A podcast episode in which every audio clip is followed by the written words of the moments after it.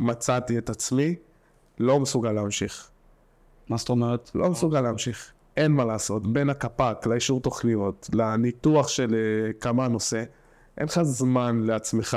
בסופו של דבר, עם כל זה שהמטרה היא חשובה, אתה רוצה לחיות. אתה נשחר גם. אתה רוצה לחיות. נכון, נכון. ולכן דבר הוביל לדבר. החלטתי לעבור לתפקיד איזשהו ג'וב בחטיבת המחקר. לא עוד אהבתי את התפקיד, לא אהבתי את הרעיון של ג'וב. כשלמדנו לדקלם על חומותייך ירושלים, נפקדתי שומרים, שיום יגיע ויהיה אחד מהם. אתם מאזינים לפודקאסט הוראת קבע, כחלק מפרויקט קבע ישראל למען אנשי קבע צעירים.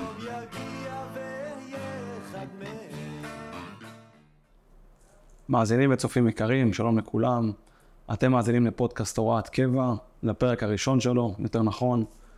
אני יאיר, ואני המנחה של הפודקאסט, וגם אחד משני היזמים של Keva.iL. מנה של לורנצי נמצא כאן איתי, הוא היזם השני של Keva.iL. בפרק הראשון של הפודקאסט אנחנו נדבר על גם מה הולך להיות בעונה, וגם נפרט מה זה Keva.iL, איך הגענו לרעיון, ואיך זה באמת הולך לתרום לכם אנשי קבע צעירים וחיילים שעתידים להיכנס לקבע. אז אני אספר טיפה על עצמי. אני יאיר, כיום בן 23, ב-2023, מהרצליה. שני אחים קטנים, שני הורים. בסדיר שירתי ביחידת אגוז, ואז עברתי ליחידה הרב-ממדית. ביחידה הרב-ממדית שירתי, עשיתי מספר תפקידים, גם מפקץ, גם קצין לוחמה, ובסוף גם מ"פ הכשרות ראשון. הייתי חלק משמעותי בתהליך של בניית ההכשרה, ואחרי זה גם בתהליך של להוציא אותה לפועל. כמו שאמרתי מקודם, נמצא כאן איתי מנשה לורנצי, שהוא שותף בחלק משמעותי בקבע.iL, בואו תכירו אותו. מנשה, מעניינת. מצוין, יאיר. אז אני אסביר להם גם. מנשה לורנצי, בן 24 מפתח תקווה. יש לי 7 אחים. 7 אחים? כן. 5 אחים, 3 אחיות. 4 אחים, 3 אחיות. אנחנו 5 אחים סך הכל. כמשפחה מרובת ילדים. אני שביעי. אחרי התיכון התגייסתי ללוי הביקה. הייתי לוחם ומפקד. אחרי תפקיד מק, יצאתי לקורס קצינים, קמ"נים גדודיים. זה גם סיפור. מלוחם לקמ"ן גדוד. הייתי קמ"ן גדוד בביסלח, ומשם עברתי ליחידה הרב-ממדית, הייתי עם יאיר שנה. אחרי שנה ביחידה הרב-ממדית, עברתי לחטיבת המחקר לשנה, והשתחררתי. אז התחלת בתור לוחם בלהבי הביקר, המשכת בתור קמ"ן גדוד, קמ"ן ביחידה, ובסוף סיימת בחטיבת המחקר. נכון, עשיתי הרבה תפקידים, עברתי מלוחמה לשיפט מודיעין, לוחמה מבצעים כזה בתור קמ"ן גדוד, אז לגמרי לעולם המודיעין הגדול שנקרא חטיבת המחקר. שהוא באמת כזה גדול כמו שמתארים אותו, שזה, אתה יודע, הכל ב... יש דברים שהשתיקה יפה להם. יש דברים שהשתיקה יפה להם. כן. תמיד נשמע פחות טוב. וזהו, ותראה, הכרתי ביחידה הרב-ממדית. הוא היה מפקץ בפלגת לוחמים, אני הייתי קמ"ן הפלגה. בזמנו. בימים היפים של הפלגה, יש לציין. כן, לגמרי.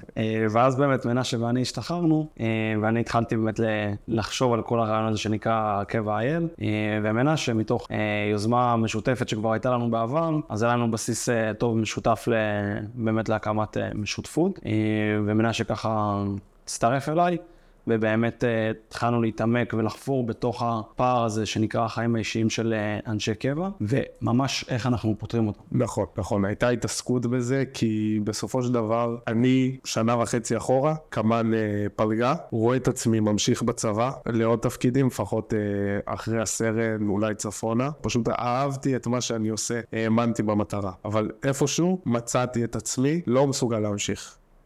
מה זאת אומרת? לא מסוגל להמשיך. אין מה לעשות, בין הקפק, לאישור תוכניות, לניתוח של כמה נושא, אין לך זמן לעצמך. עם כל זה שהמטרה היא חשובה, אתה רוצה לחיות.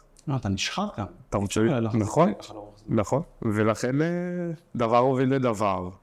החלטתי לעבור לתפקיד איזשהו ג'וב בחטיבת המחקר. לא עוד אהבתי את התפקיד, לא אהבתי את הרעיון של ג'וב. יותר מצאתי את עצמי בעולמות השטח. עכשיו נחזור לשטח אחרי ג'וב, זה עוד סיפור. ואז דבר הוביל לדבר, והחלטתי להשתחרר.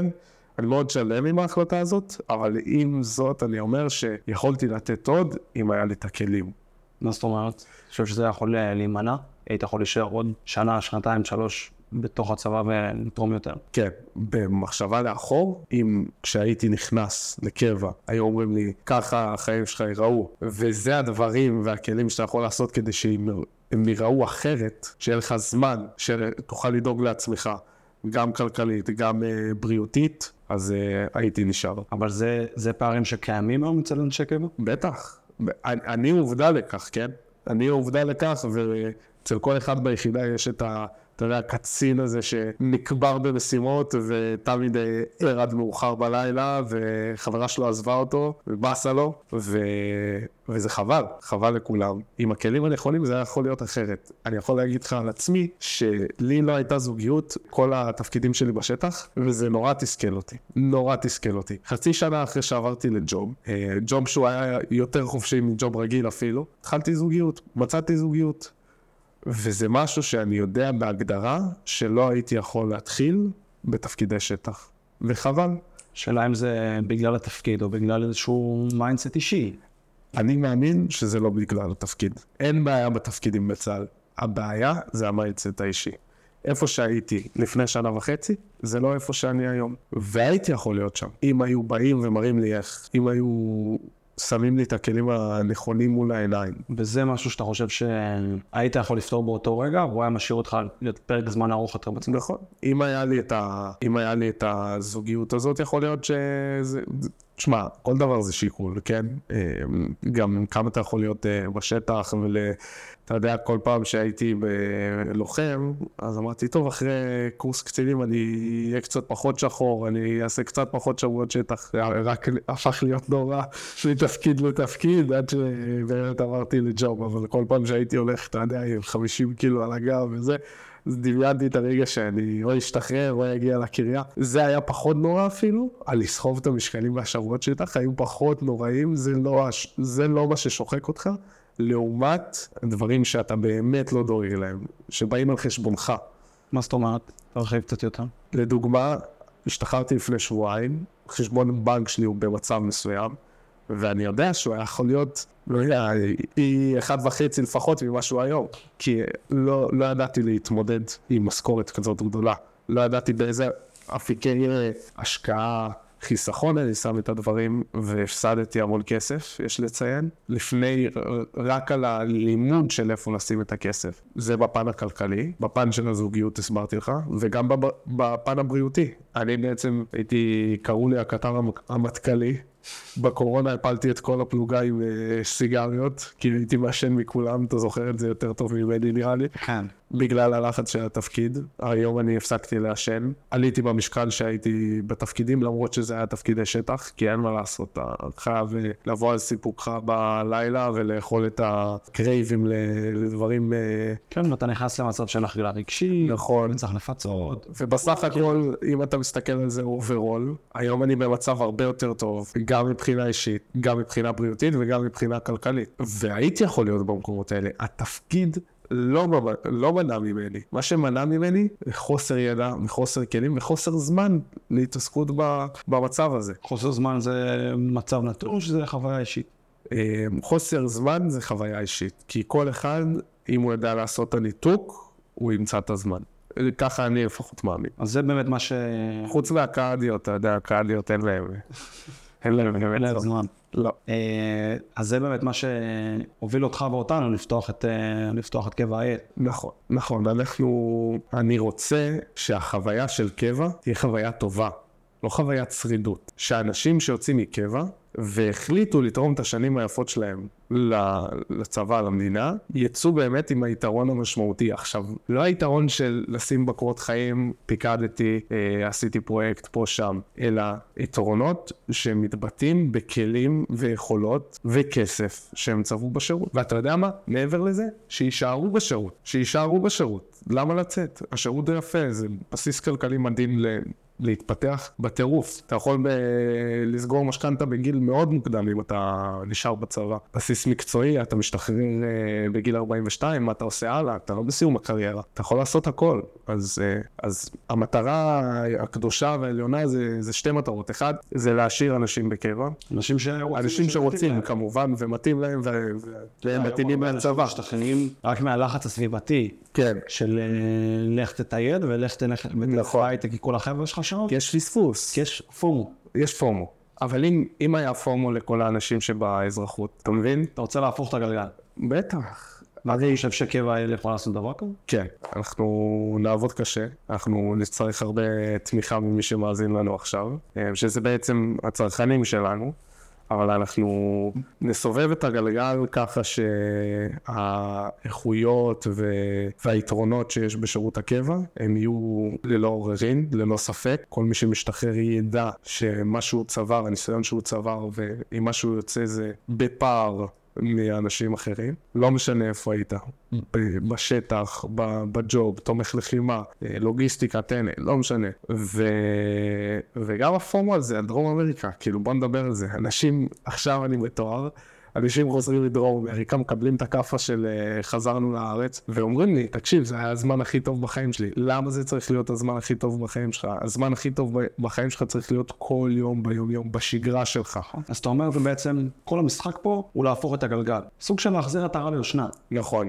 גם מצד אחד, להטיב עם החיים של אנשי קבע צעירים, כבר בשירות, זה הדבר הראשון. והדבר השני זה ממש להפוך את הגלגל, כמו שאמרת בהתחלה, להחזיר את הקבע להיות משהו שהוא יוקרתי, נחשק. שאני גדלתי לפחות, אני גדלתי בחינוך דתי לאומי. הצבא זה פרה קדושה. מלמדים אותך על רועי קליין, על הבנים של מרים פרץ, ואתה גדל עם גאוות יחידה, למרות שאתה לא שייך לשום יחידה, אתה גדל עם איזושהי גאוות יחידה. לא גאווה של אזרח ישראלי, לא גאווה של צה"ל, גאוות יחידה, כאילו מה שאתה מרגיש ביחידות. וזה קצת מתנפץ היום. כשאתה מתגייס, זה מתנפץ, כי אין מה לעשות. אנחנו חיים בזמנים אחרים, אין סורים על הגדר, אבל עדיין מה שכן עושים, צריך לעשות בגאווה, בשמחה, ולקבל על זה את התמורה שצריך לקבל על זה. ואני נותן פה עוד פן קטן של נושא החברתי, שאני הכנסתי לקבע, וחברים שלי השתחררו, אתה יודע, אלה שעשיתי איתם טירונות, והם היו מחוברים איתי, אין חיבור כמו של חבר שעשיתי איתו טירונות, ומסלול.